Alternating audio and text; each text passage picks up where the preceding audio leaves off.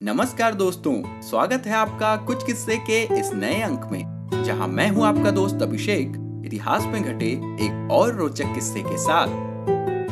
तो किस्सा कुछ यूँ था कि जब अपने सैनिकों के लिए जान की परवाह भी नहीं की नेताजी ने। दोस्तों, नेताजी सुभाष चंद्र बोस आज़ाद हिंद फौज के हर एक सैनिक के लिए कितना सोचते थे, ये किस्सा उसी की एक वानगी है।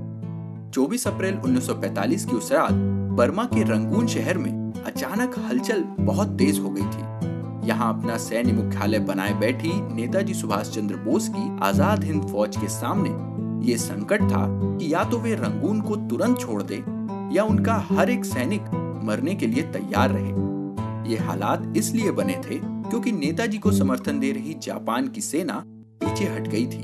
और दूसरी तरफ़, अंग्रेज़ों की सेना रंगून पर कब्जा जमाने के लिए आगे बढ़ती चली जा रही थी।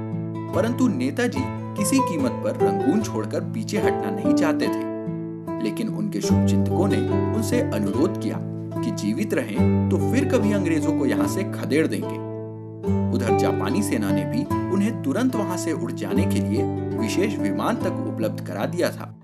सबकी दलीलों और अपनी सैनिकों की जान की चिंता करते हुए अंततः नेताजी सुभाष चंद्र बोस रंगून छोड़ने के लिए माने।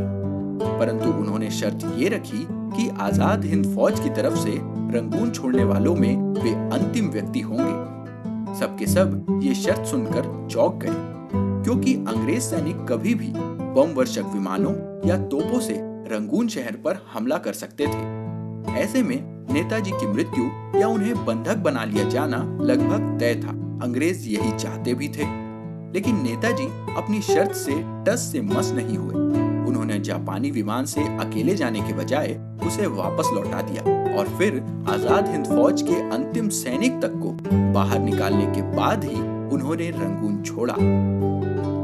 दोस्तों, नेताजी सुभाष चंद्र बोस से जुड़े ऐसे ही ढेरों किस्से हम आपके लिए लाते रहेंगे, लेकिन आज का किस्सा बस यहीं तक।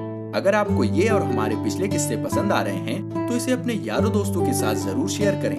अपनी प्रतिक्रियाएँ हमें कमेंट्स के ज़रिए बताएँ, और अगर इसी तरह के और भी रोचक किस्से आप सुनना चाहते हैं तो हमारे चैनल कुछ किस्से को फॉलो या सब्सक्राइब करें और नोटिफिकेशन ज़रूर ऑन कर लें, क्योंकि अगले किस्से में आपको सुनाएँगे सचिन के संयम और मनोबल का एक बढ़िया वाक्य।